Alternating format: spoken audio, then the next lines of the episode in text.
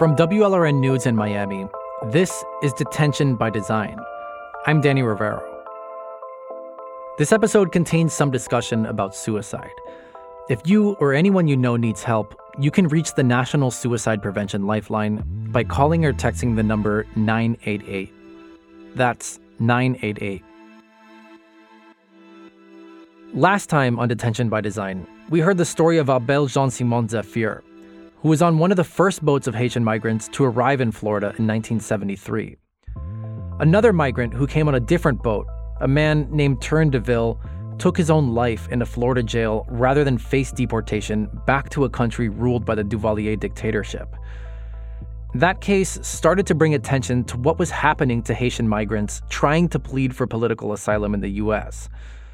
Zafir remembers how the tragic suicide of Turenne DeVille began to swing things in a different direction. People came to United States asking for political asylum, have to hang themselves because they don't want to go home. This is not acceptable.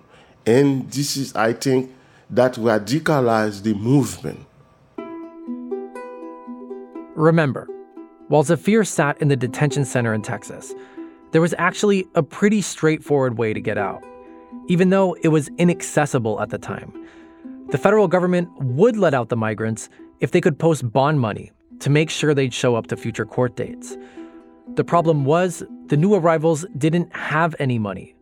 And since they were part of an early wave of Haitian asylum seekers, most didn't have any family that could help them either.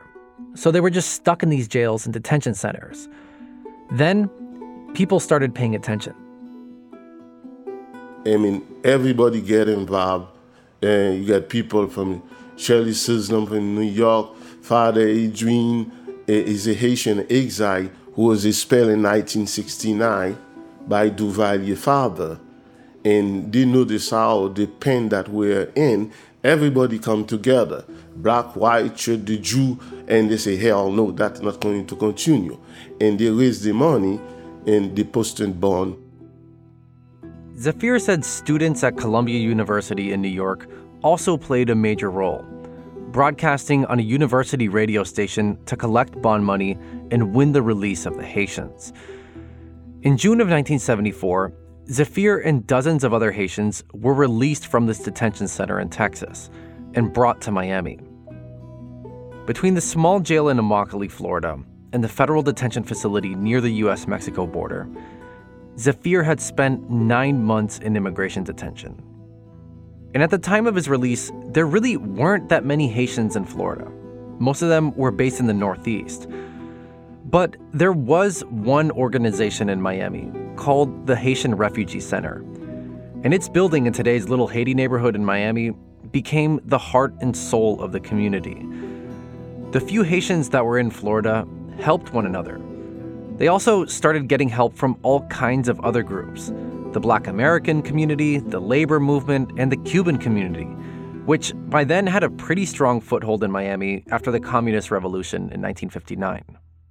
We were lucky to get the best lawyer from the Jewish community, the American community for free.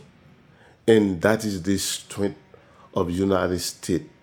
The American people have a great capacity to correct the wrong and to give you a hope. The strong feeling of solidarity with the broader Cuban community in Miami would prove to be fleeting, something that we will be getting into more in the future episodes. But at the time, the support was real a group called the Cuban American Service Agency organized a drive to collect food and money for the Haitians as they were released from jails. Zafir remembers the moment when the Cuban fisherman who helped him on the high seas, Captain Pepe, reunited with him at the Haitian Refugee Center. I remember one day we were at the center. Captain Pepe came with his family. Oh, this my God. I pray him. So he's joy. He, he's so happy to see us. And he said, I brought those people to freedom. He said, I read the paper. I know you are free. And it was a celebration. He's a Cuban. But that day is a human being. The struggle for freedom is not limited to black or white, it is a human history.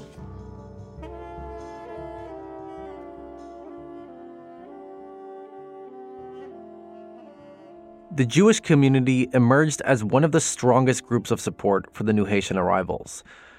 And that support from the Jewish community in Miami was especially poignant because of the story of the SS St. Louis, one of the darkest chapters of U.S. history from the World War II era.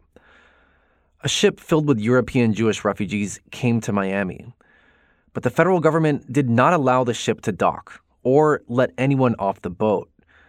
That ship, the SS St. Louis, was sent back to Europe, and many of those Jewish passengers were killed in the Holocaust. I'm the son of an immigrant. One of the Jewish Miamians who pitched in to help Haitians was immigration attorney Ira Kurzban. My father came here. My father had to leave his country when he was 12 years old on his own. Made it eventually to Montreal and then into the United States. Developed a business.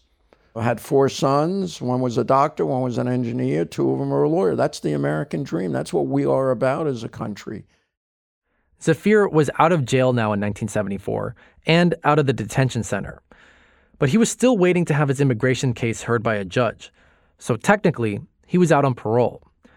And in the meantime, more and more Haitian boats started showing up in Florida. In August of 1976, a boat full of 132 Haitians landed. And this news clip from WFOR paints a scene of how the U.S. government was thinking about this. In the past several years, 1,500 Haitians have come here like this. They all say that they faced political or economic oppression at home.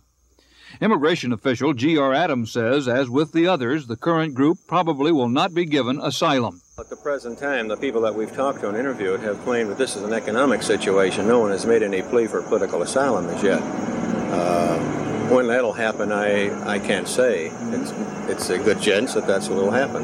On that basis of economics, uh, is there any chance that they could stay in this country? It hasn't in the past, no. At this point in time, in the mid to late 70s, this is the stance of the federal government that Haitians were fleeing poverty and not a U.S. friendly political dictatorship that had just been passed down from father to son, from Papa Doc to Baby Doc. And so, this claim by the federal immigration officials that no Haitians had pleaded for political asylum, this was not true.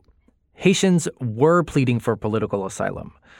And as the boats kept arriving, the U.S. kept detaining Haitians in local jails and kept denying that they were pleading for political asylum. And there wasn't enough money coming in from fundraising efforts to just keep bonding everyone out. So Haitians stayed in jail for months and months on end while they waited for legal help. This practice was started under Republican President Richard Nixon, continued under fellow Republican Gerald Ford, and it was also continued under Democratic President Jimmy Carter, who was elected in 1976. Attorney Ira Kurzban worked on some of these cases in the late 70s. One of my most vivid memories was the detention of a 14 year old girl in the West Palm Beach jail alone uh, without her family. Um, and uh, so it was kind of emblematic of the policy, which was how do we discourage Haitians from coming? The small but growing Haitian community in Miami caught wind of this and started mounting protests against the treatment of migrants and the political conditions in Haiti. The political repression, the disappearances of opposition figures. President Carter personally got involved in a push to free political prisoners in Haiti in 1977. And yet, his government was still throwing Haitians in jail when they came to the U.S. Jacques Mompremier was the head of the Haitian Refugee Center and he pleaded with the Carter administration for help at a rally in downtown Miami. Haitian refugees demonstrated against the police that for life of Duvalier regime. They must go back, but they say they will never go back under such a regime, such a suppression. They are tired of being in jail. They are tired of being suppressed for so many years in Haiti, for 20 years of suppression. Now they want President Carter, with his administration, do something for Haitian people. Give them right. Give them freedom. Set them free from jail. Give them for work. By 1978, the Carter administration said 58 Haitians had been granted political asylum since the first Haitian boat arrived six years earlier. 58 out of more than 1,500 people. Most of those who did get political asylum were part of the Haitian government that was in place before Papa Doc came to power in 1957. The U.S. government said they had a legitimate reason to fear going back. Some of them were involved in an attack at the presidential palace to try to overthrow the dictatorship. Here's how a young Ira Kurzban explained why most Haitians were being denied asylum at the time. The policy in regard to Haitian refugees is determined almost solely by the State Department and the White House. That policy is that we have ongoing diplomatic relations with Haiti, that those are diplomatic relations that we don't want to disturb and that an admission that we're admitting people to this country as political refugees, in effect, is an admission that the political conditions in Haiti are not as good as they should be. A study published by Duke University found that in 1975 and 1976, the U.S. granted asylum to 95% of people who fled from communist countries. But when it came to people fleeing right wing dictatorships like Haiti, only 5% of refugees were granted asylum. Back in Haiti, Marlene Bastien, who we met in part one, had just finished her schooling.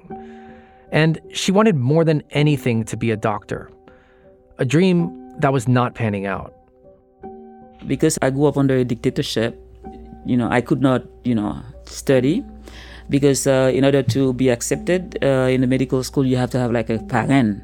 Someone connected with the Duvalier regime. A parent is like a godfather. Uh, I was very, I became very frustrated after I was denied the entrance, um, and then I started, you know, uh, organizing in Haiti, which at that time uh, could be a death sentence. Bastien started working underground and organizing pro democracy actions across the country. But by the late 1970s, her father had already moved to Florida after receiving threats from the Tonton Macoutes, that militia that murdered and tortured people. Bastien's father managed to get a visa and moved to Belle Glade, a small city in Florida's sugarcane region right on the shores of Lake Okeechobee. Because he was like perceived as a leader, he was hired immediately as a uh, by the Health and Rehabilitative Services. So his role was to facilitate the adjustment process and also to support the refugees because a lot of them, you know, left Haiti for the first time from their village, from the villages, and uh, they needed help to help them uh, adjust. He was helping with applications, interpretation, and all. So when he when he heard that I gave an interview at the famous Radio Haiti Inter, he became very concerned. Both uh, him and my mom, they became very concerned. And then they advised me to leave and then, you know, and seek political asylum here. The growing number of Haitians lucky enough to be released after being detained for months on end is starting to put stress on local governments in the late 1970s. In Miami, the deputy manager of the Dade County government, Dewey Knight, puts out a call for help, for additional funding for the local government. The most important thing, at least as we see it, is there needs to be immediate uh, financial assistance to the local community so that we can get about the business of meeting the basic needs of a substantial number of people in this community. And the boats just kept coming. The following news clips are from 1979 and the first of them is from a story of 30 Haitians landing on Hollywood Beach. And the guy speaking looks like a total surfer dude with no shirt and long blonde hair. Well, last night we were sitting out in front of the place here and having a couple drinks, me and my girlfriend, and we saw this strange boat coming up. Went down to the beach to look at it, and we saw like a few people on the boat. And the boat came all the way up to the beach, and all of a sudden all these black people are like running all over the place saying, is this Miami? Is this Miami? Police were just like pulling them back like five at a time. That's exactly what happened. Did any of them talk to you? One of them did. One of them came up and said, hey, brother, what's happening? Is this Miami? I go, yeah, and it's the biggest smile on his face. I mean, I've never seen anybody so happy before. Around 6 o'clock this morning, 53 Haitian aliens sailed into the port of Miami on board this 35 foot makeshift sailboat. When sighted by 1980, this steady tick tick of Haitian boats seen on the nightly news was starting to stir up resentments in South Florida. And local governments started voicing frustration, calling for help from the federal government. But the arrival of migrants by sea was still mostly being looked at as a regional thing. It didn't impact most Americans. Little did anyone know, what was happening in Florida would soon become a major issue for the whole country. And it would force a wholesale reevaluation of the role of immigration detention.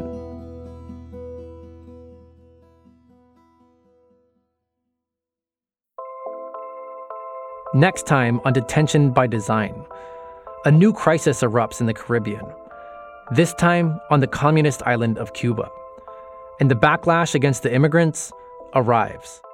One of the most difficult human problems I've ever had to face as president has been the refugees that have come here from Cuba and from Haiti this year, sometimes a few days in an uncontrollable stream.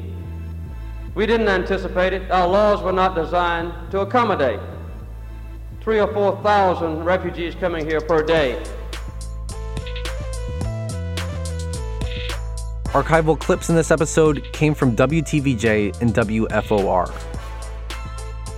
Detention by Design is a production of WLRN News. It's edited by Alicia Zuckerman. We also had editing help from Tracy Egbas and Tim Padgett. Thanks too to the rest of the WLRN newsroom. Fact checking by Amy Tardif. Jacqueline Charles is our consultant. Engineering and sound design by Merritt Jacob. Detention by Design is reported and produced by me, Danny Rivero.